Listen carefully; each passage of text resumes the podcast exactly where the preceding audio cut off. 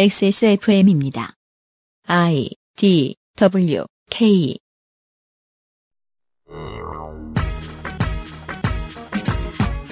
트윗을 많이 하거나 댓글을 많이 달면서 아직도 나는 세상에 아무런 영향력도 가지지 않은 사람이다. 그러니 책임감이 0이어도 된다 하고 생각하는 분들이 계신가요? 맞는 말 같기도 한데요. 좀 더 생각해보면 그러면 안 될 것 같기도 한데 조심해야 할 것 같기도 하고요. 분명한 건 이따금 키보드 워리어가 세상의 중심이 되는 순간이 있다는 겁니다.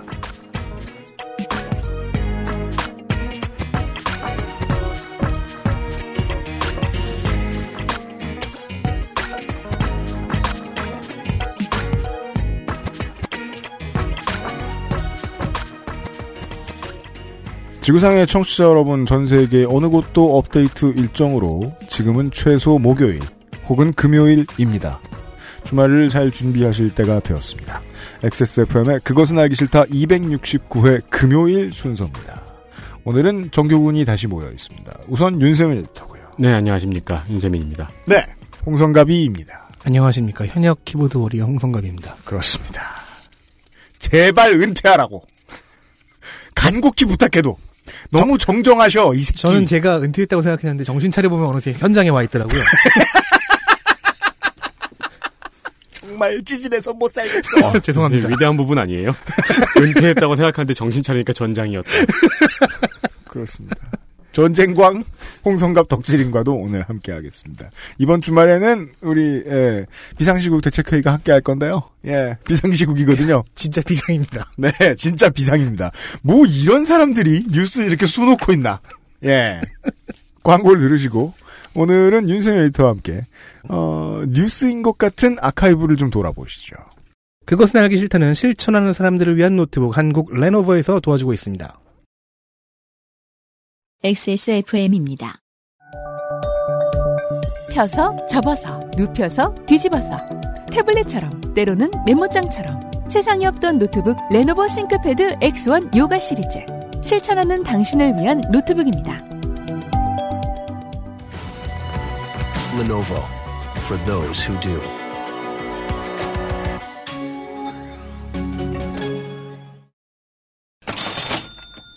오월에 말이에요. 회사들이 힘든가 봐요. 뭘 다 깎아주네요. 오직 액세스몰에서만 진행되는 이벤트입니다.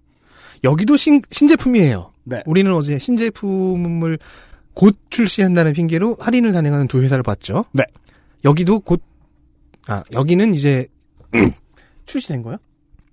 신제품 출시 이벤트를 합니다. 네, 알겠습니다. 어, 액세서몰 쿠폰으로 최대 15% 할인이 가능하고요. 그래, 세민이가 하자, 싱크패드의 이제. 경우에는 최대 18% 할인이 가능합니다. 네. 어, 그리고 노트북 구매 시 정품 아세사리들을 어, 뭐 마우스라든가 네. 어, 가방. 노트북 가방이라든가 하는 것들 특가 할인이 된다고 합니다. 나 주말에 결제했는데.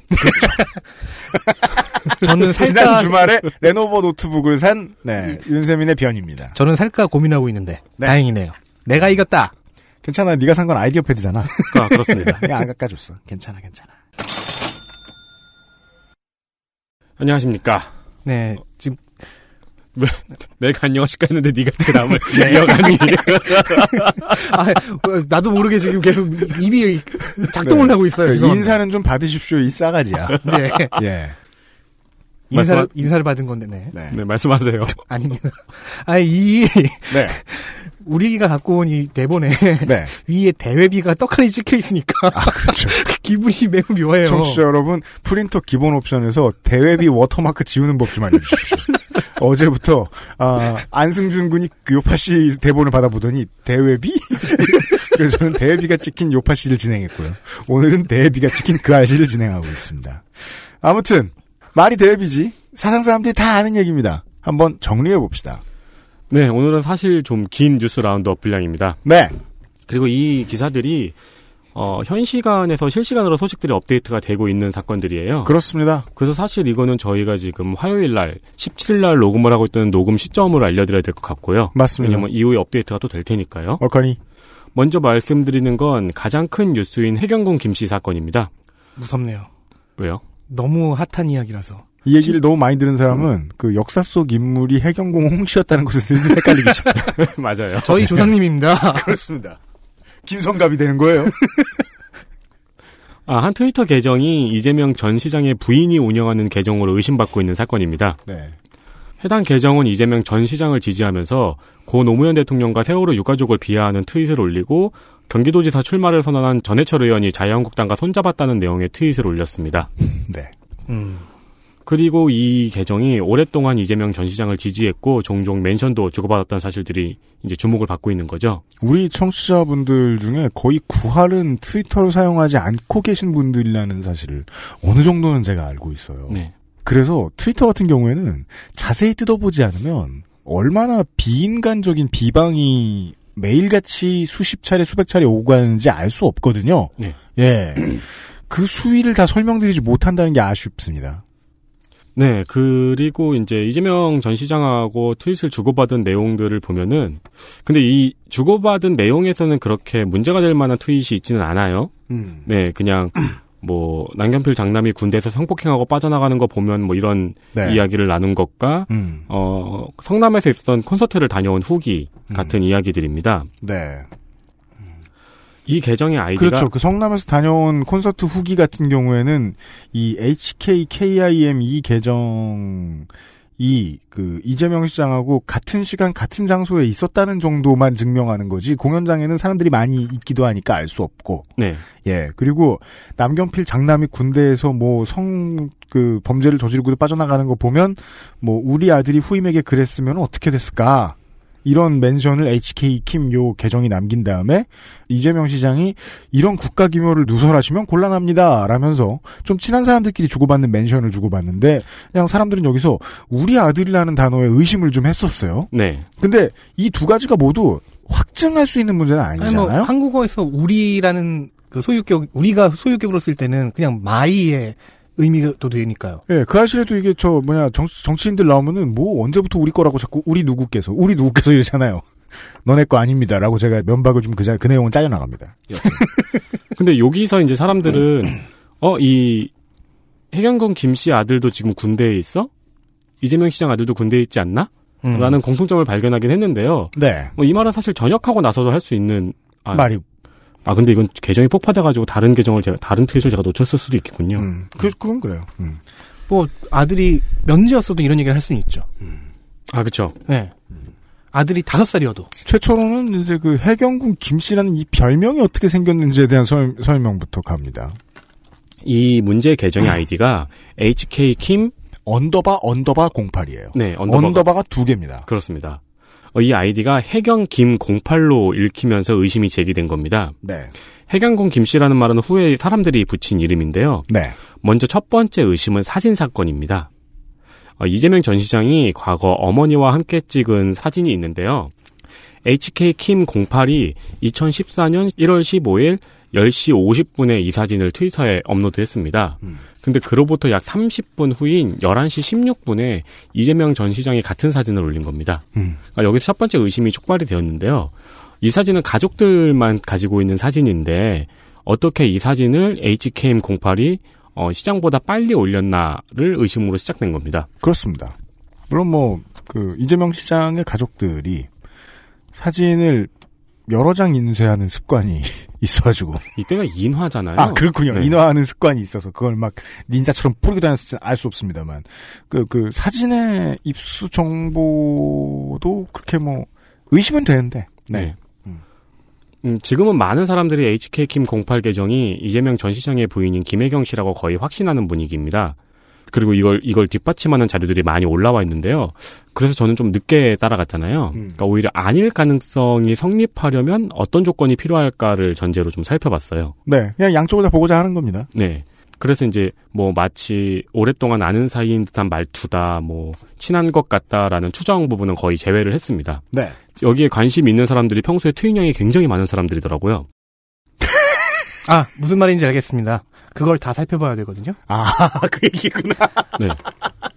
그 작업을 좀 했네요. 윤세민님. 네, 제가 한 6년 전에 하던 거를 네. 우선 사진의 경우를 보면은 HA킴08이 최초에 올린 10시 50분보다 10분 먼저 김혜경 씨의 카카오 스토리에 업로드 되었습니다. 음. 현재 김혜경 씨의 카스는 휴면 상태인데요. 그 당시에는 활동을 했었거든요. 음. 어, 그러니까 같은 날 10시 40분에 김혜경 씨가 본인의 카스에 해당 사진을 올리고 그로부터 10분 뒤에 HK킴08이 트위터에 사진을 올린 겁니다. 네. 그러니까 실제로 이 사진을 올린 트윗에도 텍스트로 어떤 카스에서 본 사진이라고 설명을 하고 있습니다. 음. 어. 이게 2014년 1월 15일에 올라온 거죠. 따라서 그 트윗까지 갔군요. 네. 네. 김혜경 씨 본인은 최소한 아닌 것으로 전제를 놓은 기믹이군요. 그 계정은 그렇죠. 그렇죠. 그게 사실이든 아니든. 네, 그러니까 어쨌든 간에 사진 관련 부분은, 그러니까 사진 부분은 해명이 되었습니다. 네. 해명을 할 수 있습니다. 네, 알겠습니다. 어, 그 외에 부차적인 근거들도 있는데요. 과거 바이오의 성남시 30년 거주라고 저- 적어놓았던 점, 아 본인 프로필. 네. 네. 그리고 아들이 군복무 중이라는 걸 암시했던 트윗, 그리고 여러 가지 부차적인 사항들이 김혜경 씨와 같다는 점 등이었는데요. 이런 점은 사건에 앞서 명확한 증거는 아니라고 생각을 했습니다. 네. 뭐 대체적으로 그리고 관심 있는 사람들의 평소에 트윗량이 엄청나게 많아서요. 네. 그러니까- 좋네요. 보다가 잠이 왔다. 음, 네. 말, 말들이 많습니다. 숨이 막혔다. 2014년 거까지 볼 초반까지 아니요, 그 보려면 한 몇 천 계정은, 개가 계정은 폭파돼서 그건 못 보고요. 아, 음. 캡처들이 돌아다니죠. 네. 여론에 거의 마침표를 찍은 근거는 계정 비밀번호 찾기 등을 이용해서 알려진 사실들입니다. 해당 계정이 사라지기 전에 누군가 이 계정의 비밀번호 찾기를 활용해서 메일 주소를 알아냈는데 네. 아이디를 입력한 상태에서 비밀번호를 입력하는데 실패하고 그 상황에서 비밀번호 찾기 버튼을 누르면 힌트를 주죠. 네. 이러이러한 주소에 이메일 주소가 네 주소야. 거기로 보냈어. 라고 말하고 그 이메일 주소를 다 알려주지 않죠. 네, 그래서 거기서 나온 이메일 주소가 hk하고 KH. kh하고 뒤에 일곱 자리가 이제 별표로 가려져 있었습니다. 음. 그리고 g로 시작하는 이메일인데 이거는 뭐 거의 gmail이겠죠? G하고 네 칸 비고 점 세 칸이니까 gmail.com이겠죠? 고리아닷컴 이런 게 아닌 이상 gmail.com이겠죠. 그리고 44로 끝나는 전화번호가 나옵니다. 네. 이재명 전 시장의 메일 주소가 ljm631000 골뱅이 네이트닷컴이거든요. 네. 본인 이니셜 그리고 631000이라는 숫자가 있죠. 음. 앞서 저 비밀번호 찾기에서 나온 메일 주소에 khk 김혜경이죠. 음. 631000을 넣어서 메일을 보내면은 수신자가 김혜경이라고 정보가 뜹니다. 아, 현재는 이게 가장 신빙성 있는 정보로 받아들여지고 있습니다. 음. 어, 캡처본의 조작 가능성을 사람들이 이제 제기할까봐 이를 염려했는지 아예 모니터를 동영상으로 찍었더라고요. 네. 좋은 방법이죠. 네, 이 과정을. 어, 그, 여러 사람들이 이거를 또 따라한 다른 동영상들도 있고, 그죠. 크로스 체크를 위해서 똑같이 동영상을 찍어보는 사람들이 있죠. 네, 네. 그 관심 있는 사람들의 트윗량이 엄청나게 많더라고요. 근데 제가 이거를 반, 이거를 반대할 수 있는 근거를 한번 찾아보자고 고민을 해보면은, 사실 이건 누가 해당 계정으로 미리 지메일의 계정을 만들면은 설계가 불가능한 건 아닙니다. 할 수는 있습니다. 할 수 있습니다. 저도 한번 만들어봐서 지금 제 크롬이 김혜경으로 로그인돼 있거든요. 이 정도 테스트는 하라 이거예요. 기자 여러분. 어, 현재 해당 메일이나 계정으로 비번 찾기를 하면은 그 현재 그 HK킴 08 계정의 네. 그 비번 찾기를 하면은 다른 메일 주소와 다른 번호가 나옵니다. 그렇습니다. 그래서 이제 사람들이 여기에 또 의혹을 제기했는데 음. 트위터 스크롤을 죽을 때까지 내리다 보면은 실제로 이제 그 생명의 위협을 느꼈다는 거죠. 윤세민 에디터가. 트위터가 너무 많아. 이러면서. 그럼 사람들이 이게 변경되는 과정을 실시간으로 캡처했던 내용의 트윗들이 남아 있습니다. 네. 네. 그러니까 이 여기서 조작의 가능성이 또 좀 줄어들죠. 음, 네. 그러네요. 네. 어, 관심 있는 사람들의 평소 트윗량이 굉장히 많아요. 오늘의 라임이네요. 예, 이 얘기를 세 번째 하고 네. 있는데. 줄여서 괴로웠다. 그래서 저, 그 우리 인류가 이걸 다 알아야 됩니다. 트위터 많이 하는 사람하고 원수지만 안 됩니다. 그래서 제가 트위터를 많이 하고 싶습니다. 원수만 지잖아요. 그냥 착하게 살아. 트위터 하지 음. 말고. 네. 그리고 또 다른 사람이 찾아놓은 카카오 계정도 있습니다.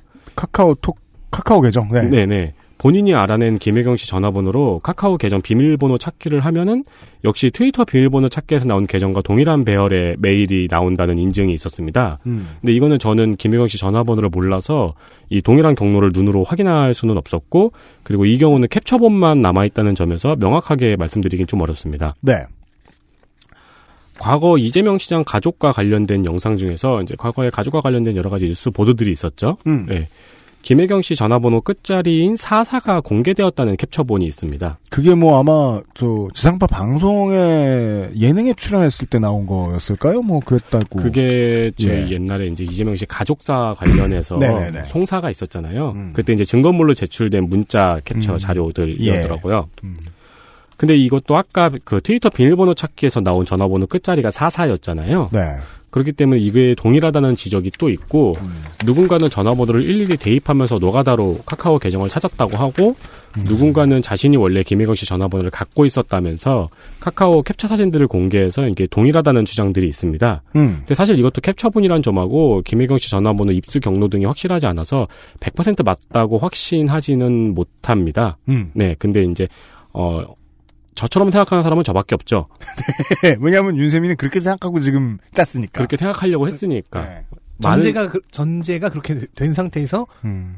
전기를 하고 있으니까. 그렇죠. 근데 많은 사람들은 위에 아까 말씀드린 메일 주소권하고 함께 아다리가 맞는다는 판단이 지배적입니다. 현재까지 그렇습니다. 네, 정황들이 뭐 겹치고 겹치니까요. 네. 어, 이것도 제가 직접 해봤는데 다음에서 비번 찾기를 하면은 역시 해당 메일 주소와 사사로 끝나는 전화번호가 나옵니다. 음. 이것도 사실 가계정을 만들었다면야 그럴 수 있었겠죠. 네. 모든 계정을 지메일로 가입하는 사람이었을까 싶은데 음. 이게 저는 그래요. 이게 조금 근데 저는 의아스러운 게 이렇게 모든 계정을 지메일로 가입하는 사람이면은 음. 이거를 검색하면 다른 활동 내용이 잔뜩 나오거든요. 네. 이 경우에는 제가 이 지메일 주소나 이 아이디를 검색을 해봤는데 다른 활동 내역이 보이지 않더라고요. 사실 저는 활동을 하지 않았다면 없습니다. 사실 저는 이게 지금 제가 앞뒤 순서를 바꿔서 말씀드렸는데 이것 때문에 가계정을 의심해봤거든요. 네. 그러니까 누군가가 이 설계를 하기 위해서 어, 뭐 카카오나 다음이나 지메일에 가계정을 하나씩 만들어 놓고 이 그림을 짰다라는 가능성을 제가 의심을 해본 겁니다. 음. 한편 이 HK킴08 계정은 과거에 다른 사람이 안녕하세요 보현님 등의 멘션을 보내서 안녕하세요 보현님이라고요. 네 김혜경 씨로 의심하기 전에 서- 성남시청 공무원 최보현의 계정이 아니라는 의심이 4월 초에 있었습니다. 음. 현재는 그 의심이 김혜경 씨로 전환된 상황인 거죠. 음. 그러니까 이 계정을 의심했던 사람들이 한 번 헛발질을 한 적이 있다는 겁니다. 그 사실이 지금도 밝혀지기 전인데 네, 이 문제를 추적하려고 했던 사람들의 역사는 긴 편이다. 네 우리가 알게 된 것보다. 그렇습니다. 네.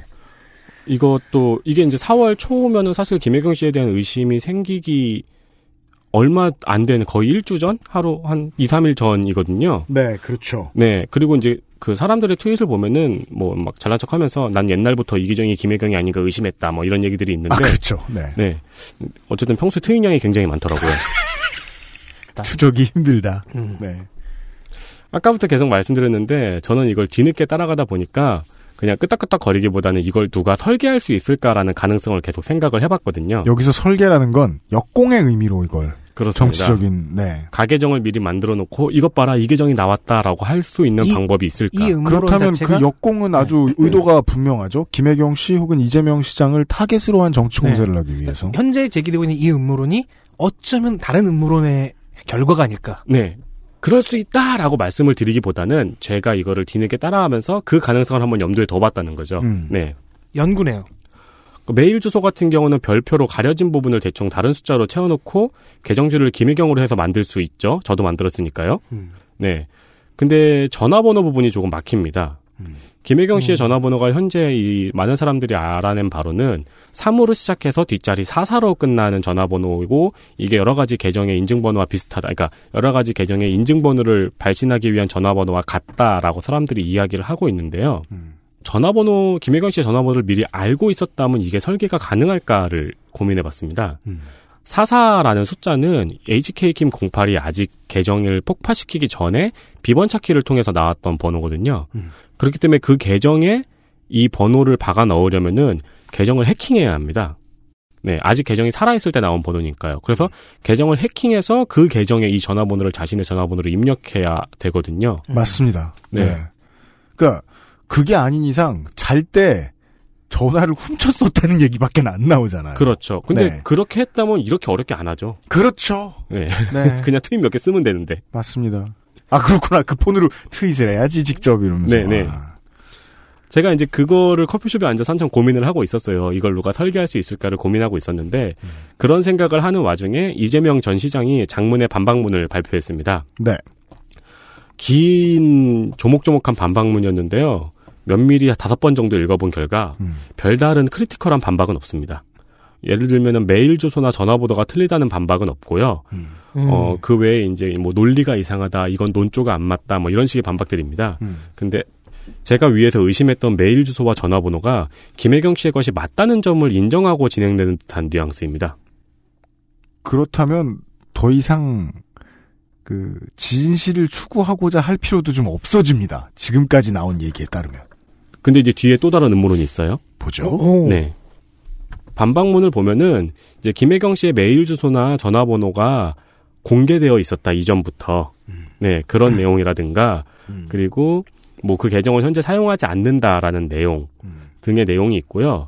그 반박문 가장 마지막 부분에 보면은 이재명 후보가 경선 후 결과에 승복한 후 문재인 후보를 지지하고 문재인 정부를 옹호한다는 이유로 이재명 후보를 지지했던 극자 또는 무정부주의 세력, 반문그룹 등이 반 이재명 후보로 돌아서 이재명 후보에 대한 극단적인 공격과 비방 음해를 일삼고 있음이라는 내용이 적혀 있습니다. 자, 아까부터 지금 한 몇십, 한 20분째 어, 윤세민 에디터가 이것은 확실히 증명할 수 없다라는 말씀을 많이 드렸는데, 그렇게 윤세민이 얘기했던 것의 확률이 뭐 한 적중률이 95에서 90% 된다 봅시다. 이거는 확신을 전혀 할 수 없는 근거를 대네요. 처음부터. 네. 근데 네. 이 스토리는 예전에 제가 이슬람 할 때 얘기했던 그 스토리네요. 4대 칼리파 알리가 내전을 협상으로 끝내니까 음. 지지 세력 중에서 가장 극단적이었던 한 파가 음. 오히려 알리에게 실망해서 알리를 암살해버렸던 충분히 상상할 수는 있는 시나리오. 역사에 있는 시, 나리오입니다 네. 이런 구조는요. 음. 그러니까 이 계정이 자신의 정보에 김혜경 씨의 메일 주소와 개인 전화번호를 추후에 얹혀서. 얹힐 수 있다는 가능성을 반박문에서 제기하고 있거든요. 음. 어, 근데 반박문 맨 마지막에 특기사항을 보면은 거기서 은근히 말하고 있는 게, 그, 지지자였던 사람이 돌아서면서 자신의 계정에 김혜경 씨의 정보를 넣고 이 사단을 유도했다는 듯한 뉘앙스가 살짝 보입니다. 음. 음.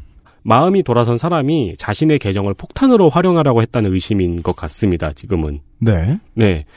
그게 폭탄이 될 수도 있죠.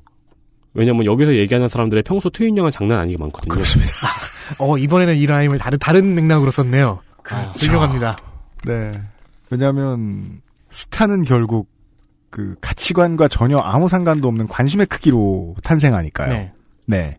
그리고 결론은 일단 스타가 탄생했습니다. 스타워즈 보원. 그래서 지금은 아까 제가 말씀드렸던 그 이메일 주소로 찾았던 메일이 메일이나 정보가 김혜경 씨의 것과 동일하다라는 어, 근거로 거의 많은 사람들은 이제 확신을 하고 있는 상황입니다. 네. 네, 그런데 이제 전해철 의원이 이거를 그 수사를 의뢰했고 음. 검찰에 지금 수사가 넘어갔습니다. 네. 그 저는 처음에 이걸 알아볼 때 전화번호하고 메일 주소만 확인하면 진짜인지 아닌지 알겠네 싶었거든요. 그러니까 음. 수사가 오래 걸리지 않겠네 싶었는데 윤세민이 그 얘기 몇 번 했어요. 이거 수사 오래 걸리지 않을 것 같은데요? 왜냐면은 메일 주소야 나 그런 메일 만든 적 없다라고 하면 되는데 전화번호는 음. 아니잖아요. 그렇죠. 전화번호 이거 내 번호 아니다라고 할 수가 없잖아요. 왜냐면 나한테 안 친한 사람이 이렇게 전화 와가지고 안녕하세요 저 뭐 제가 누군지는 아실 필요 없고요 지금 폰을 보시면 그 한국 정보통신에서 와 있는 문자가 와 있다 네. 그 인증번호 좀 여섯 자리 수, 죄송한데 꼭 좀 알려주시겠냐고 그게 고등학생이 담배 사다 달라고 할 때 부탁하는 말투로 죄송한데 꼭 좀 알려주실래요 그러면은 불러주고 아니 근데 그런 이, 이 윤세민이 전제했던 그 전제를 그대로 깔아보면은 네. 3으로 시작해서 4사로 끝나는 전화번호는 네아네 아, 네. 따로 만들 수는 있어요. 그것도 가능은 해요 네 만들 수는 있는데 그게 아니라 아 따로 만들 수 있을까요? 근데 이제 전화번호가 틀리다 메일 주소가 틀리다는 반박문은 반박은 네. 음. 그 긴 반박문에 없었거든요. 그렇기 때문에 그거는 맞지 않을까 음. 라는 생각이 반박문을 읽으면 들어요. 네. 네. 그 반박문 저도 보고서 느꼈던 건 아니 물론 뭐 모든 사람들이 반박이나 사과 같은 건 많이 생각하면서 써야 되는 건 맞아요. 근데 확실히 주제 의식에 있어서 일필휘지의 글은 아니다. 는건 맞았어요. 근데 정치인은 생각을 많이 해야 되니까요. 근데 네. 이 수사가 골치 아파지려면요. 이 사라졌지만 이 계정의 전화번호를 어떻게 경찰이 트위터 코리아에 문의를 넣어서 얻어냈는데 네. 시작과 끝자리만 같고 나머지 중간이 완전히 다르다면은 음. 그때부터 복잡해지는 거죠. 음, 그러니까 이제 그 지금은 그렇죠. 이제 완전히 아, 같다면 또 모르겠지만. 앞으로 수사 과정이 어떻게 진행되냐면은 이 서버로부터 접속 기록을 받아야 되는 상황이 된 거예요. 그죠? 네. 이러면 포렌식은 조금 많은 시간을 달라고 하게 됩니다. 그렇습니다. 예. 네. 제 경험상으로는요. 그래서 흥미로운 이제 이게 사건입니다. 그 뭐 경선 전이나 지선 전까지 근데 이게 경선이 지나고 나온다. 네. 어, 사실은 그 전 정권 집권했을 때는 경선 끝나고 이제 본선 때에 이런 얘기를 나오면 그건 그냥 정치적 의도가 뻔해 보이는 경찰의 수사였던 경우가 많거든요. 네. 이번엔 안 그럴 거라고 기대한다면 무슨 일이 있을지 모르는 상황이 돼버린 거죠. 옛날에는 그래 뭐 저 본선 들어가면 무죄 뜨겠지 이 정도를 생각했단 말이에요. 네. 근데 지금은 그런 상황이 아니니까 네. 예 흥미로운 사건이죠. 그리 되었어요. 네, 그렇습니다. 네. 이번 주말에는요, 어, 이런 식으로, 온라인에서, 어, 크려고 많이 애를 썼던, 그 누군지도 알 수 없어. 크려고 많이 애를 썼던 어떤 사람들이 있어요. 그가 떴어요. 그런 스타들을 소개해드리겠습니다. 아, 무서워. 그러고 보니까 이게 토요일 방송 물량이군요. 네. 아니, 금요일. 아, 금요일이에요. 네.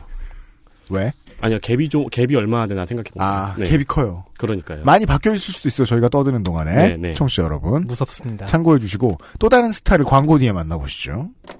그것은 하기 싫다는 한 번만 써본 사람은 없는 빅그린 프리미엄 헤어케어에서 도와주고 있습니다. XSFM입니다.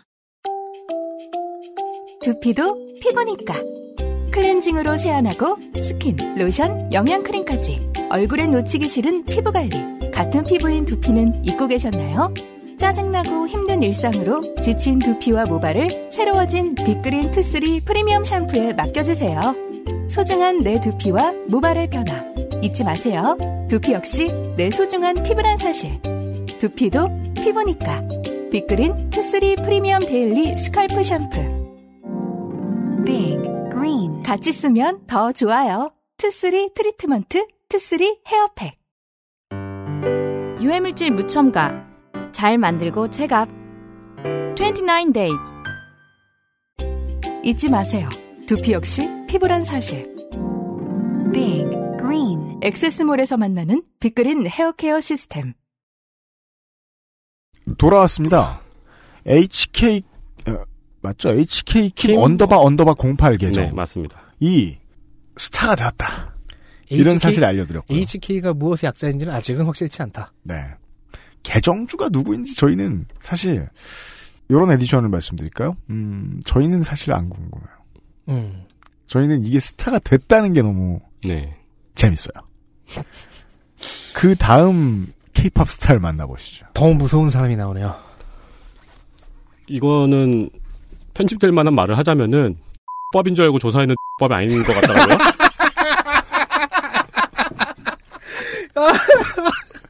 대왕 밥이었어요. 비싼 밥이었어요. 네. 2천 쌀밥이었어요. 미치 보시죠. 네. 드루킹의 네이버 댓글 여론 조작입니다. 아, 무서워. 그러니까 아니 아, 드- 우리, 우리 플리처상 얘기를 하자니까. 그냥 드루이드인 줄 알았는데 팬더렌 브루마스터였어요. 네. 보시죠. 이거는 지금 원고를 제가 읽고 있는 와중에도 새로운 소식들이 계속 업데이트가 되고 있습니다. 그러니까 저희가 이거 준비하자라고 정했을 때 아, 시가 천 원쯤 되던 주식이었는데 네, 저희 오늘 방송하려고 하니까 100만 원이 돼 있고요. 계속 올라가고 있어요. 그렇습니다. 이 이름의 주가가요. 네. 그러니까 저희 도 녹음 직전까지 뉴스를 확인했고 아마 방송을 듣는 여러분도 이 사이나 이 직후에도 업데이트를 확인하실 수 있을 겁니다. 네. 전 슬슬 오금이 저리기 시작했습니다. 왜요? 무서워요. 뭘 무서워요? 내용은 지난 1월에 민주당에서 정부를 비판하고 있는 기사와 관련 기사에 달린 댓글 추천수가 조작된 정황이 있어서 이를 수사 의뢰했고 네, 민주당이 의뢰했죠. 네, 3월 22일에 3명의 용의자를 경찰이 체포 구속합니다. 체포할 만한 이유가 있었다는 겁니다. 네. 그런데 이들이 민주 아 이렇게 얘기해야죠. 법원이 영장을 스스럼없이 발부해줬다는 겁니다. 두 번 기각했대요. 아 진짜요? 네. 세 번째는 스스럼없이 네. 발부해주지 않았어요. 그냥 아 삼고추려죠. 근데 에이 어쩔 수 없다. 검찰이 했을 말은 뻔하잖아요. 증거인멸의 위험이 있다. 네. 근데 디지털 관련된 이런 일들은 정말이지 체포가 잘 돼야 되는 게 증거인멸 너무 쉽잖아요. 그렇죠. 그리고 체포 당시에도 USB를 변기에 넣고 버리려는 등의 시도가 있어가지고 긴급 현장 체포가 되었다 합니다. 바본가 본데? USB를 왜 변기에 넣고 버려? 텔레그램을 USB에 설치했거든요. 아, 천재인가 본데? 난 또 그건 안 해봤지 뭐야? 이래서 형이 스타가 못 된 거예요. 그러게 말입니다. 그런데 이들이 민주당원이었던 거죠. 그래서 사실 우리 모두가 행복해하던 4월 14일 이 일이 이슈화되기 전까지는 체포부터 이슈화되기 전까지 3주 정도의 시간이 있었습니다. 네, 3월 말부터요. 어, 진보 진영에 있는 사람한테는 유명한 사람이었나 봅니다. 음. 이 사건이 터지자마자 미리 이 사람을 알고 있었던 사람들이 많은데요. 이 드루킹이라는 아이디의 김 씨는 2000년대 초중반 정치 커뮤니티에서 활동하던 진보 성향의 인터넷 농객이었습니다. 네, 이후 드루킹의 자료 창고라는 경제 시사 블로그를 운영하면서 영향력이 생겼나 봐요. 음. 경제적 공진화 모임이라는 소액 주주 운동을 통한 사회 변화를 목적으로 하는 단체를 만들고 그 단체의 수장이 됩니다. 그 두- 돈을 모아서 거의 들어보면 나라를 사자고 하는 수준의 이야기가 돌긴 했었습니다만 이 모임에서. 네, 맞습니다. 그, 그, 그, 그 국민연금 이사장이 목표였다고 하죠. 옛날에요. 신화가 처음 데뷔했을 때요. 어, 우리 주변에 이제 대학생 친구들, 특히 여학생들이 이런 농담 술 먹으면 하고 그랬어요. 우리 개 해가지고 돈 얼마 모아서 신화 멤버 누구를 납치해자 뭐뭐뭔 소리야? 키우자 이런 말을. 왜요, 왜요? 예? 왜? 아니 그러니까 그런 거랑 비슷하다는 거예요. 아, 사람들이 몇이 돈을 모아가지고 어떻게 국민연금 이사장이 돼? 저는 왜 저중에 멤버에 이카리 신지가 있어야 되는 거 아님 그랬었는데. 뭔 소리? 소요는요, 싱환이 나게. 보이스 비 앰비셔스. 책도 내고, 블로그도 하고, 팟캐스트도 하고, 유튜브도 하고, 강연도 하는, 자격 없이 할 수 있는 건 다. 우리 주위에서 가장 아주 많이 볼 수 있는 그런 사람입니다. 어. 네, 그 주제문이다 주제문. 저라고도 할 수 있네요. 책만 내면. 우리 바닥에서 제일 많이들 하는 일들을 하고 계시는 거예요. 음, 책 내고 강연을 하면 저도 이런 사람이 됩니다. 네. 추가로 2010년부터는 느릅나무 출판사라고 하는 출판사의 대표였는데, 어, 이 출판사가 8년 동안 한 권의 책도 출판한 적이 없다는 사실도 널리 알려졌죠. 그래서 창고에 보면 대장경이 있으시도 몰라요. 한참 깠던. 비누 같은 걸 팔았다고 하더라고요. 사무실의 임대료는 월 400만 원 정도였다고 합니다. 저 그래서 놀랬잖아요. 파주 출판단지에 건물들 으리으리하고 이쁘잖아요. 네. 저건 다 땅값이 싸서 그럴 거야 이렇게 생각했는데 아 되게 비싸. 처음에만 쌌대요. 어우 되게 비싸. 네, 파주 못 가겠구만. 이 망한 데들이 많은 이유가 있어. 음. 네. 어, 현재 혐의는 평창 동계올림픽 아이스하키 선수단 논란이 있었죠. 네. 그 해당 기사에 매크로를 사용해서 추천수를 조작한 혐의입니다. 아유 속상해 죽겠어요. 음. 이거 아니 이런 문제 시시비비를 못 가리잖아 이런 사람들이 껴들어가지고 물론 이건 중요하지 않습니다. 더 중요한 건 주제 사실상 가장 큰 뉴스가 되어야 하는 것이 이미 지금 윤세민 에디터 얘기해 준 거에 나왔다고 생각합니다. 네이버 댓글에 매크로가 안 된다는 거짓말을 손바닥으로 해를 가리고 있었다 네이버가 네. 매크로 된다. 그리고 매크로라는 게 얼마나 그 무슨 기계 이름도 아니고 얼마나 기술적 자유도가 높은데 그렇죠. 매크로는 뭐 막으려고 마음을 먹어야 막을 수 있는 거예요. 네. 그냥 내버려도 매크로는 생긴다니까. 유피님은 원고 쓰시면서 또 한글에 매크로 베기시잖아요. 저는 오만 가지에 다 매크로를 쓰는 사람이에요. 이게 키보드로만 할 수 있으면 라면 끓이는 것도 매크로로 할 거예요. 저는 안 하는 사람인데요. 예, 매크로를 써야 돼 사람이. 이게 스타가 되잖아. 보시죠. 아 그래서 내가 막 드로이드였는데. 네, 그래서 혐의는 업무방해 혐의, 혐의입니다. 맞는 말입니다. 근데 뭐 현재까지는 수사 과정에서 더 많은 기사의 댓글 및 추천수를 조작한 여론 조작 혐의가 밝혀지고 있는데요. 네. 어 이거는 아직 경찰에서 명명백백하게 밝히진 않았습니다. 네, 물론 죄목은 더 나올 가능성이 높긴 함- 해 보입니다. 네. 어, 수사 과정에서 매크로 프로그램을 테스트 해보고 싶어서 구입했고 이왕 테스트 해보는 거 보수에게 뒤집어 씌우려고 정권에 반대하는 내용으로 매크로를 돌렸다는 진술이 인상적이었죠. 이 진술 때문에 의심하는 분들이 많이 늘었죠. 예, 네. 시나리오가 안 맞는다. 이러면 어, 솔직히 저는 이 기사 처음 봤을 때 이 기사 처음 봤을 때 짜장면 먹고 있었거든요. 네, 아, 본인이 정의롭다고 생각하고 있는 사람이 이렇게 많은데 음. 이런 사람 하나쯤 나올 때 됐지 아, 싶었거든요. 대항군 나올 때 됐다. 아니 그러니까 정의롭다는 자신의 신념으로 음, 음. 깝치는 사람 나올 때 됐지 싶었거든요. 그러니까 많이 나와 있는데 이 정도 레벨도 나올 때가 됐지. 어. 네, 네. 네. 근데 이 사건이 조금 특이한 거는 자신의 세를 과시하면서 정치인에게 접근합니다. 음. 그리고 내부 집단에는 정치인과의 연계를 과시했다는 겁니다. 너 이런 사람 많이 못 봤군요. 저는- 제가 길가 제가 무슨 미팅 있어 사람 만나면 셋 중에 하나는 이런 사람이에요? 그 이거 우리 방송에서 비슷한 거는 주식 사기꾼 내용이 약간 비슷하잖아요. 맞아요. 네. 근데 주식 사기꾼은 목적이 돈밖에 없죠. 네. 근데 여기에는 목적이 많았죠. 나중에 알고 보니까 돈의 권력에 정치도 있었고 네. 예, 오사카도 있었고 국민연금도 있었어요.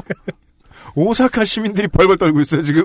지난 대선 경선에서 문재인 후보를 지지하겠다면서 김경수 의원에게 접근했고 김경수 의원은 지지한다기에 감사하다는 감사하다는 반응 정도만 했으며 어, 이후 무리한 요구가 있어서 거리를 뒀다는 입장을 발표했습니다. 실로 많은 정치인들에게 실제로 듣는 얘기입니다. 그 열심히 너무너무 열심히 하는 지지자들이 나타나면 일단 겁을 먹습니다. 음. 정치인들은 뭘 달라고 할지 모르니까. 그리고 뭘 달라고 할지 자기도 모르겠는 사람이 나타나요 가끔씩. 그런 사람이 너무 무섭다는 거예요. 네. 어디로 튈지 모르니까. 그런 사람들은 나중에 정말 칼 들고 쫓아오기도 하거든요. 다- 내가 잘못한 게 없는데. 네. 다시 알리 칼리파를 죽였던 그 사람들이 떠오르죠. 누가요? 아니, 아니 그 알리 칼리파를 아. 죽여 죽였던 누구의 머릿속에 떠오르냐고. 제 머릿속에요. 알겠습니다. 소데스네. 그, 그 사람들은 알리 칼리파의 열성적인 지지자였잖아요. 음 근데 어느 시점이 되니까 어떻게 변할지 아무도 몰랐던 거죠. 그건 맞아요. 맞아요. 역사 속에서도 스바라시. 역사 속에서도 몇 번 반복되었던 일들이죠. 네. 어, 청와대에서는 모른다는 입장이었고요. 네. 왜냐면 그 캠프 과정 선거 과정에 있었던 일은 당에서 알아서 할 일이고 네. 네, 정권과는 무관하다는 입장이었는데 네. 이 무리한 요구가 오사카 총영사관 자리였다는 것이 후에 밝혀집니다. 그래서 많은 사람들이 궁금증을 가졌죠. 오사카엔 뭐가 있으며? 오사카 총영사관은 사실 장관급인가? MB 가카를 먹여 살렸던 우유가 근데 얼마 전에 아 거기에 거기 이명박 생각 만들려고 얼마 전에 디일보에서 그 한 일본 분이 음. 찾- 찾은 결과로는 그 회사는 아직 있는데 음. 우유 빼고 다른 걸 다 한대요. 음. 회- 사명에 우유는 붙어 있는데 네. 우유 사업에서는 철수했대요. 음. 근데 그 저희 대표님한테 오사카 총영사관 자리는 굉장히 매력 있는 자리거든요. 도톤보리에서 신발 구하기가 편해요. 오 서데스네. 여러분 유, 유승균이 있습니다. 야빨이 스바라시. 신- 어, 갑자기 볼에 알았어. 홍주가 홍주가 체온이 올라가네. 와 보조개까지 생겼어. 그러면 그러니까 우리는 99% 이상의 추측만 합시다. 네. 스니커 매니아다. 네. 지금 내 신발을 보면 뭔지 알 것이다. 네. UMC만한 매니아라면 아, 이- 그리고 저를- 이후의 모든 행동이 다 설명이 되긴 해요. 그리고 이 사람이 드루킹이 실제로 저를 만나면 저를 타박하겠죠. 감히 신어? 랩핑을 뜯어? 그렇죠. 아, 실제 2월에 이 김경수 의원에게 오사카 총영사관 자리를 요구했다가 거절당하니까 네. 김경수 의원의 기사에 김경수 오사카라는 이상한 댓글들이 달린 사실도 밝혀졌습니다. 어 이거는 암호문이네요. 이거 되게 무서워요. 무슨 주문도 아니고. 아, 주문이다, 그렇죠. 이거, 이거 주문이야. 이거를 풀었으면 김경수 오사카를 기억하라. 뭐 이런 그런- 거잖아요. 네, 그런 느낌으로 단 거예요. 무섭네. 이거 추리 소설이나 추리 만화에서 그 예고살인 뭐 그런. 경고 이런 거잖아요. 네. 그러니까 지금까지의 스토리 라인으로 생각을 해보면 도와줬는데 오사카 영사관 자리를 안 줬어.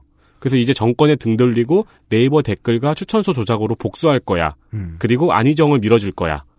네. 라는 그림입니다. 그렇습니다. 그런데 김경수 의원은 당장 대권에 도전하고 있지도 않고 네. 충남지사직에는 더, 더더욱이 관심이 없습니다. 어, 그러자 15일, 일요일, 15일 일요일에 TV조선과 중앙일보를 중심으로 딱 김, 둘입니다. 조선중앙. 네. 김경수 의원과 드루킹이 좀 더 깊은 관계가 있을 가능성에 대해서 집중적으로 보도합니다. 이놈의 조선중앙은 정말이지 노동신문만도 못해요. 어쩌면 이렇게. 네, 아무튼. 아, 근데 언론이 할 수 있는 의혹이라고 봐요, 저는. 아, 네, 그, 네, 그건 네. 맞는지 아닌지. 해야 했다. 네. 라는 당위성은 이해합니다. 네. 네. 어, 그리고 김어준의 뉴스공장과 김현정의 뉴스쇼에서는 경공모라는 집단이 집단과 드루킹이 얼마나 황당한 인물이었는지 대한 그 경공모 회원의 인터뷰가 나옵니다. 그렇죠. 사실상 주술을 신, 신봉하는 사람들이다라고 봐야 한다. 같은 얘기가 나왔죠? 이게 핫했죠. 네. 네. 그러니까 오사카 영사관 자리가 왜 필요했냐면은 일본이 침몰한대요. 음. 그럼 그 난민을 개성공단에 입주시킨대요. 그렇습니다. 그리고 그 관리를 자- 요행이 개성공단은 지금 비어 있습니다. 네, 관리를 자신들이 하면서 자금력을 확보한다고 하고 음. 또 뭐 일본 해상자위대의 함대를 인수해서 음? 중국 내전에 투입한다느니 하는 내용. 그러니까 하던 게임이 와우가 아니고 대항해 시대였을 것 같아요. 그거 말고 함대 전투 게임 있었는데 옛날에. 음. 아무튼 배를 그러니까 뭔가 이렇게 그 그 저 고기잡이 작은 배 사듯이 음. 배를 살 수 있을 거라고 생각하는 아니 개성공단 일본 난민을 입주시킨 다음에 참 네. 내가 함대를 배라고 얘기하는 것도 진짜 바보 같은데 네. 아 그리고 모였을 때 엄마니 파드메 홈이라는 주문을 외운다고 하고 음, 지금 청와대 친문 조직이 예수의 조직이라느니 하는 내용이었습니다. 그렇습니다. 아, 본인들은 불교 밀교인데. 그러니까 본인들은 정치 그 또 종교를 싫어 예언은 믿는데 종교는 안 믿어요. 아니 그럼 그럼 엄마니 파드메 홈은 왜 외워요? 특별한 힘이 있나 보죠. 집에 일찍 와라 뭐 이런 소리 컴홈 얼리 네. 어, 열린 카페가 있고 숨은 카페가 있는데 열린 카페 회원수는 2,000명 정도고요. 숨은 카페 회원수는 500명 정도라고 합니다. 네. 실제 회력 실제 화력은 이 숨은 카페 회원수겠죠. 음흠. 네, 이- 지하 조직이야? 여기서 경공모 회원이었던 사람이 밝힌 그 개연성들이 되게 재밌어요. 네. 처음에는 대선 경선 때 문재인 후보를 지지하고 그리고 대선 이후에 공을 받기 위해서 김경수 의원에게 접근했는데 음. 오사카 총영사 자리를 못 받았잖아요. 네. 그래서 이제 문재인 정권을 공격해야 돼요. 음. 근데 회원들한테 문재인 정 문재인 후보가 좋아서 모였던 회원들도 있을 테니까 음. 태세 전환의 논리가 필요한 거죠. 음. 그래서 문재인 정권이 카톨릭 사제 집단이라는 말을 했다는 뭔 겁니다. 소리야? 그러니까 그 시나리오를 짠 사람 중에 누군가가 카톨릭을 되게 싫어했나 봐요. 아니 뭐 자기가 싫다고 해서 다른 사람들이 다 싫을 거라고 생각을 할 수 있나요? 사람들은 금이듬으로 살죠. 내가 싫어하니까 저 사람들도 싫어할 거야. 그 약간 프리메이슨 같은 조직이라고 제수이트 연계 조직이라고 그렇죠. 이야기를 한 거예요. 그래서 대체 제수이트가 뭐냐? 그거 검색해봤어요. 예수회. 예수회더라고요. 네. 예. 예수회는 지금은 카톨릭 집단 중에서는 그렇게 세가 그러니까 어, 굉장히 유명하고 그렇진 않잖아요. 원래 전투력이 좀 있는 집단이었죠. 그렇긴 했지만 네. 오히려 역사 속에 더 많이 등장하잖아요. 네, 그래서 네.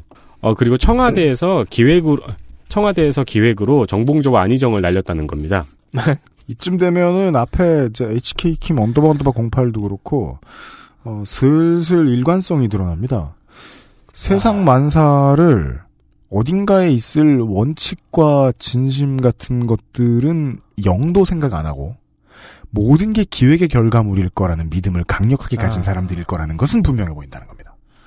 어떤 음모가 있고 나는 그걸 밝히고 있다. 어 이 뉴스공장과 뉴스쇼의 보도가 나가면은 이걸 들으면은 이렇게 황당한 사람이 민주당의 내부와 결속했을 거라고 믿기 어렵다고 판단하게 되죠. 네. 하지만 저는 정당과 정치인의 입장을 아까도 얘기해드렸습니다. 누가 오든 내 이마에 혹은 내 반팔 티셔츠에 아주 황당한 사람, 몹쓸 놈 이렇게 써가지고 다니지 않는다는 거예요. 어, 오히려 그렇게 써가지고 오면 좀 신빙이 가겠네. 솔직 친해지고 싶죠. 매력 있는데. 네. 재밌는 사람. 솔직은 하네. 하면서. 그리고 진짜 몹쓸 놈이어도 저걸 어떻게 알지? 투명한 사람이야. 이렇게 생각하지. 자기 거 자기 개꺼나가 잘 됐어. 근데 4천만, 5천만을 상대로 음. 정치를 해야 되는 중앙정당의 정치인이면 악수하자고 와도 포옹해도 술 한잔 하자고 해도 못 빼요. 네. 네. 근데 이 보도는 이제 그런 내용을 전달했고 저도 그렇게 생각했고 이 보도의 역할도 그런 식으로 작용을 했습니다. 네. 저렇게 황당한 인간이 민주당 내부와 깊게 결속되어 있는 인간일 리 없다라고 음. 판단을 내리도록. 네. 그런데 16일 월요일 저녁 저희 기준으로 어제 저녁입니다. 김경수 의원이 2차 기자회견을 합니다. 음. 여기서 새로 밝혀진 사실들이 좀 나오는데요. 음. 일단 그 전의 인식은 이제 이 드루킹이라는 양반이 김경수 의원에게 계속해서 들이밀었는데 음. 김경수 의원이 그냥 감사합니다 하고 쌩 깠다. 음. 정도의 사실이었는데 어, 사실 국회 회관이나 파주 사무실에서 몇 차례 만난 적이 있고 그리고 실제로 드루킹이 추천한 인사를 청와대에 전달했으며 청와대의 백원우 백원우 민정비서관이 이 사람을 만난 후 거절했다는 내용입니다. 음. 그러니까 처음에 김경수 의원선에서 거절하고 청와대에서 알지도 못했던 입장이었는데 입장이 조금 바뀌었죠. 음. 면접까지 봤다는 내용으로. 그러니까 음. 처음에 김경수 의원 측에서 거절했을 때 협박이 강하게 들어와서 이게 안 되겠다 싶어서 청와대에 전달했고 청와대에서도 무슨 일인지 알아보려고 한번 만났다는 음. 네 그런 해명이었는데 어쨌든 간에 입장이 바뀌었다는 부분은 체크할 만합니다. 바뀐 네. 입장한데 바뀌기 전 입장이 양립할 수는 있죠. 음. 그럴 수 있죠. 네. 왜냐면 면접을 한두 명 본 게 아니었을 테니까. 백원호 미- 그 한두 명 본 게 아니니까 백원우 민정비서관이 자기 선에서 그냥 끊고 뭐 이상한 사람이야 하고서 얘기 안 했을 수도 있죠. 보고. 네. 그러니까 만약에 이 얘기가 나오지 않았다면 가장 그나마 의심해 볼 앞으로 나올 만한 이야기들은 뭐 여당에 그런 식으로 단도리를 쳤다. 원래 그 청와대가 여당에다가 뭘 하라고 시키는 건 보통 안 좋게 보잖아요. 네. 그 얘기를 잘 못하는데 어, 이상한 사람 있으면 우리한테 보내라 정도의 신호를 여당에 줬을 순 있다 음. 정도를 가가 그나마 이제 논리적으로 가- 생각 가능한 부분입니다. 한번 같은 날 경찰에서 기자간담회를 했습니다. 전체 피의자는 현재 5명이라고 밝혔고요. 드루킹의 휴대폰을 포렌식 복원해서 분석한 결과 김경수 의원에게 보낸 메시지를 김경수 의원은 거의 확인하지 않고 의례적 답변만 한 것으로 보인다고 발표했습니다. 네. 그런 건 티 풀풀 나죠 확인하면. 그리고 추후 휴대전화를 더 분석해봐야 한다고 하고 있는데 네. 앞서 청와대의 입장이 바뀐 것과 그리고 이런 경찰의 발표를 의심하는 사람들도 있습니다. 경찰의 축소 소사 등으로 네. 음. 네. 사건이 지금도 계속해서 업데이트가 되고 있는 와중이어가지고 이런 의혹들에 대해서 자세한 이야기를 하기는 좀 어렵습니다. 음. 네, 네. 이 매크로를 올해 1월에 구입했대요. 음. 네, 대선 기간에는 이 매크로를 썼는지 안 썼는지 모르지만 어쨌든 지금 잡힌 매크로는 올해 1월에 구입한 거예요. 따라서 보수 언론이 지금 때리고 있는 핀트는 살짝 거짓말임을 알 수 있습니다. 대선 때 뭔가 중요한 역할을 한 사람인 것처럼 얘기하면서 시기를 말하지 않고 두루뭉술하게 비판을 비난을 하고 있는데 1월에 샀으면 그 복수- 이후에 한 거거든요. 복수용이죠 이건. 네. 그 따라서 대선 결과 영향 미치려고 뭘 한 건 아니라는 겁니다. 뭘 네. 하지 못했을 그러니까 가능성이 이번에 높다는 이제 겁니다. 사람들이 많이 지적을 한 건데 그 댓글 조작이 이제 이렇게 시민 단체가 모여서 PC방 하나를 임대해 가지고 우리 힘내서 댓글을 답시다 하고 수작업으로 댓글을 달았다면은 그리고 뭐 어떤 금전이라든가 어떤 뭐 후원이라든가 이런 게 없었다면 이거는 자발적 지지 활동으로 봐야 되지 않느냐. 그렇죠. 왜냐하면 대사에 영향을 못 미치니까. 네. 근데 매크로가 들어가면 얘기가 달라지. 그죠? 네. 예. 여튼 그래서 사실 제가 이거를 쭉 보면은 어, 대선 때 열심히 댓글 활동을 했는데 공이 돌아오지 않으니까 복수를 해야겠는 거죠. 근데 복수하기는 화력이 부족해서 좀 서러운 거예요. 그래서 매크로를 샀구나 싶습니다. 네. 음. 근데 저는 경찰 발표에서 이 비밀 대화방 이야기가 좀 눈에 띄더라고요. 그 드루킹과 김경수 의원 사이에서 만들어진 대화방이 두 개인데 네. 하나는 일반 대화방이고 하나는 비밀 대화방입니다. 그렇습니다.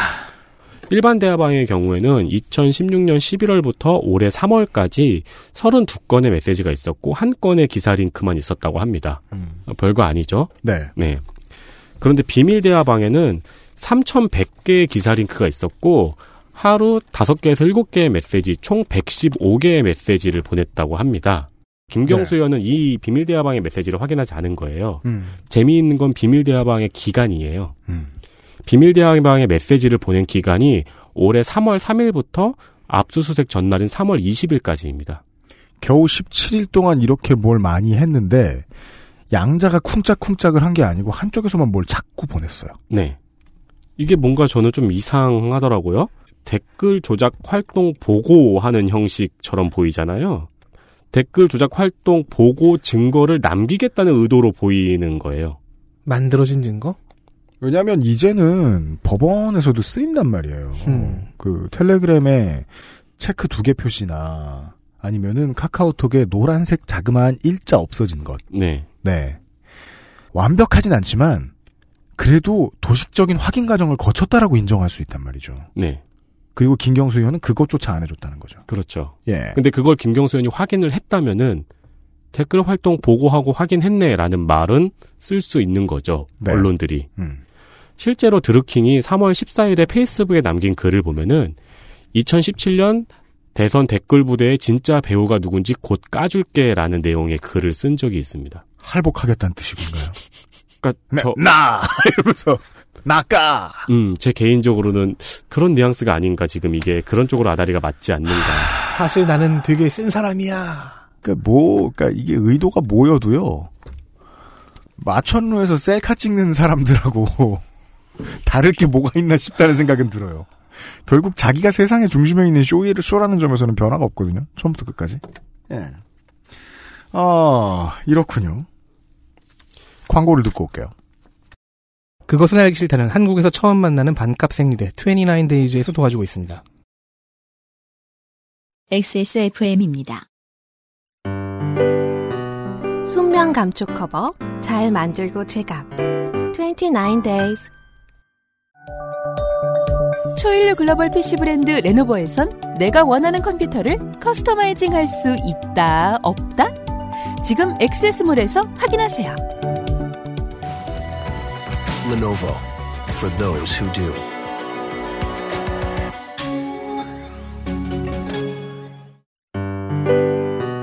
쓰리디올 흡수 울트라 슬림 잘 만들고 제값 29 days 어제 조준묵 PD의 이야기를 듣고 느낀 건데요. 어, 29데이즈가 사회적으로 공헌할 일이 참 많아요. 물론 29데이즈의 제품을 사주신 분들께도 공헌할 수 있는 바는 많습니다. 네. 어제부터 계속 신제품 기념 할인, 할인, 할인. 지금은 할인 아니요. 중이에요. 이건 할인이 아닙니다. 근데 하지만 효과는 할인이나 마찬가지입니다. 떨이에요, 떨이. 왜냐면 원 플러스 원입니다. 네. 이번에는 홈페이지 오픈 기념이라고 합니다. 별개다 기념이요. 29데이즈 홈페이지가 열렸습니다. 네. 그냥 깎아주고 싶은 욕망이죠. 그래서 한 팩 무료 증정 쿠폰 이벤트를 합니다. 네. 자, 홈페이지에 회원 가입을 하면 쿠폰을 드리고요. 음. 사이즈 관계없이 수량 관계없이 한 팩 이상 구- 구매하시면 쿠폰을 적용할 수 있는데 그렇습니다. 이때 한 팩 추가로 보내드린다고 합니다. 그렇습니다. 5월 중순까지고요. 네. 아 정확하게 말하면 원 플러스 원은 아니네, 아니네요. 네. 무조건 플러스 원. 그렇습니다. 29데이즈는 최소 29데이즈 정도는 행사를 합니다. 5월 중순까지 이렇게 한 팩 더 드립니다. 오늘부터 29일 맞나요? 음, 아닐 수도 있는데, 우리 네. 녹음하는 바로는 그래요. 그렇군요. 네, 그래서 오늘의 뉴스 라운드업은 트위터에서 일어난 일과 네이버 댓글을 조작할 수 있었던 작은 권력에 대한 이야기를 드렸습니다. 네.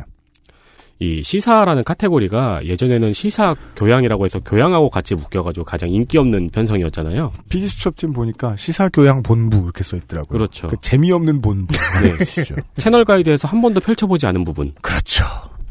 근데 이제는 플랫폼에 따라서 가장 인기가 있는 컨텐츠가 정치예요. 시사교양 막말 비난 본부. 음. 예.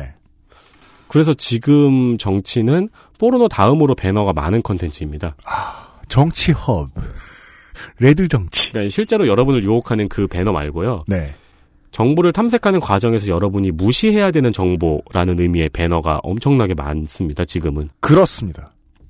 또 한편으로는 가장 인기가 있는 컨텐츠 같은데 스마트폰을 다시 주머니에 넣자마자 사라지는 세상입니다. 많은 어, 굉장히 많은 사람들한테 그렇죠. 네. 아닌 사람도 있지만 그래서 이상하게 내 인친이나 내 특친들은 전부 다 난리가 났는데 내 앞에서 같이 커피 마시는 실친은 관심이 없거든요. 네. 너 왜 그런 거 관심 가져? 관심 관심을 가져도 한 10분이 한 개였 한 개예요. 네, 설명해 주려고 그러면 커피 마시잖아요, 갑자기. 예전에 음악하던 친구한테 그 이제 그 아저씨 시작하고 난 다음에 그냥 내 일에 대한 얘기 막 어 지금 큰일 났다고 지금 이런 일이 이렇게 되고 이런 일이 이렇게 됐냐고 했다고 그랬더니 그 친구가 뭐라는 줄 알아요? 고기 안 먹을 거냐? 어, 우리는 인스타그램에 행복한 사진을 찍어 올리고 친구한테 언제 한번 보자는 댓글을 단 다음에 트위터를 켜고 누군가한테 욕을 합니다. 인스타그램에서 잘난 척을 하고 트위터에 똥을 싸죠. 네. 페이스북에는 아닌 척하고요. 네. 네. 그리고 네이버 기사는 대충 읽으면서 댓글을 면밀하게 확인합니다. 안 그러신 분? 그러면 이제 대부분 기자가 나쁜 놈이거나 혹은 조작단이 댓글을 점령한 상황 둘 중에 하나죠. 댓글을 면밀하게 읽으면요. 네. 어떤 글이던 핵심은 점점 마이크로 단위로 짧아집니다. 네. 어떤 플랫폼은 논점을 아주 간단하게 축소시킵니다. 그리고 축소된 논점을 반복적으로 송출합니다. 우리가 소비하는 대부분의 시사 뉴스가 지금은 그렇습니다. 네. 간단하게 축소된 논점을 소비하고 이 축소된 논점은 기사 제목일 수도 있고 트윗일 수도 있고 카드 뉴스일 수도 있고 댓글일 수도 있습니다. 그러면 이제 논의를 만들어가는 과정도 더 간단해진 거예요. 왜냐면 이제까지 간단하게 만들었는데 논의를 하는 게 길면 어색하거든요. 네, 몸이 그 속도를 안 받아줘요. 네. 그렇기 때문에 논의를 만드는 사람들은 축소된 논점을 계속해서 배출하면 돼요. 그렇죠. 그럼 우리는 그거를 축소된 그대로를 소비하게 되고 소비하기가 편리해졌죠. 어느새 정신 차리니까. 음. 플랫폼은 우리를 그렇게 만든 거예요. 음. 네. 그러니까 우리가 소비하기 쉬운 방식이 누군가한테는 제공하기 쉬운 방식이 된 거예요. 그렇습니다. 이- 이런 순서입니다. 네. 이 두 개가 합쳐지니까 트위터의 어떤 계정이 된 거고 네이버의 댓글이 된 거죠. 네. 플랫폼이 되었네요. 네. 네. 따라서 이 스타가 만들어지고 그 스타를 지향해서 사람들이 움직이는 방식은 접시에 생긴 모양을 보여주고 있어요. 롤러코스터 타이쿤에서 만들어 놓은 맵을 보여주고 있는 것 같네요. 음, 네. 플랫폼이다. 이것이 곧 이런 얘기였습니다. 네. 시대는 제각기 다른 영웅을 찾잖아요. 네. 네. 그할 말이 한 가지 있습니다. 뭔데요? 드루이드의 영웅은 판다렌이 아닙니다. 알어, 알어. 판다레는 팬더야. 판다렌은 드루이드 지- 직업을 만들 수 없어요. 판다레는 술을 만들 수 있어. 알어. 전 몰라요. 자. 한 시간 그걸 들어놓고 비판할 게 그밖에 없어요. 저걸 패널이라고 앉혀놓은 나는. 시작할 때 똥멍청이. 지적했어야 되는 오류인데 알았어요, 알았어요. 마음에 걸리는 네. 그런 게 있죠. 그렇죠. 마음에 걸리는 게 그거래요. 타이밍을 고마워요. 놓쳤어요. 고마워요. 어떤 것들은 물어보지 않아도 답을 알 수 있는 게 있어요. 식당에 가서 4천원짜리 기본 메뉴를 먹고 카드를 냈을 때 계산 받으시는 분이 싫어요. 네. 싫어하는 이유를 압니다. 그죠. 이 상황을 바꿀 수는 없을까? 내가 못 바꿀 거라는 것도 누구한테 물어보지 않아도 바로 이해됩니다. 그런 것처럼 양대 포털 뉴스 아래 댓글란 그리고 저렇게 실제로 눈앞에 있었으면 살인이 날 테니까 절대 하지, 마, 하지 못할 말을 마음껏 떠드는 트위터의 유저들은 어떻게 생겨났으며 이걸 막을 방법은 없을까? 잠깐만 생각해보면 알 수 있습니다. 서로의 이해상 없어질 리가 없어요. 음. 양대 포털 뉴스 댓글 없어지면 망할 거려? 머무르는 시간이 짧아진다는 건 죽는다는 의미입니다. 네. 저런 류의 포털닷컴 기업에게. 트위터는 이제 서로 비방하고 헐뜯는 덕후들 없으면 더 빨리 망할 겁니다. 애초에 그렇게 될 거라고 예상이 됐고 예상보다 더 빠르고 더 심각하게 이렇게 되었죠. 그러니까 우리가 이슈를 소비하는 가장 중요한 기제가 분노가 된 지 꽤 됐잖아요. 상당히 많은 예. 플랫폼들이 특히 한국에서는요. 그 분노 소비에 목마른 사람들 위주로 줄을 세우는 방식을 택합니다. 그게 제일 편하고 제일 이제까지 성적이 좋았으니까요. 근데 이게 그 저는 되게 조심스럽더라고요. 그 분노 나쁘다고 할 수는 없단 말이에요. 음. 시작할 때는 안 나빠 또. 네. 지지하겠다는데 뭘 반대하겠다는데 그 정도의 마음으로 작게는 내 인친들은 촛불을 들 수 있어요. 네. 근데 저 멀리는 어떤 스타트치는요. 매크로를 돌린다고요. 저는 그래서 참 이 말이 너무 그 중립충 같습니다만은 정도의 차이라고 생각합니다. 예. 일단 이 정도를 보셨고요. 영 관심 없는 우리의 인친들을 위해서 준비해 보았습니다. 내일은요. 플랫폼을 더 적극적으로 이용한 더 브릴리언트한 스타를 만나볼 거예요. 아, 갑 갑질인이 아니야. 덕질인이 도와줄 거예요. 갑이 되고 싶었던 어떤 사람의 분투기를요. 예. 아니요 신일 수도 있어요. 신일 수도 있다. 네. 그렇습니다. 저는 원고를 쓰다가 그걸 깨달았습니다. 아, 이 사람 신 아니냐? 아, 내일 만나보시죠. 인세메이트 수고했고요. 네, 감사합니다. 아, 덕진인하고 유승균 PD 물러갑니다. 네. 주말판에 다시 뵙겠습니다. 그것은 알기 싫다 269회입니다. 안녕히 계십시오. 안녕히 계십시오. XSFM입니다. I D W K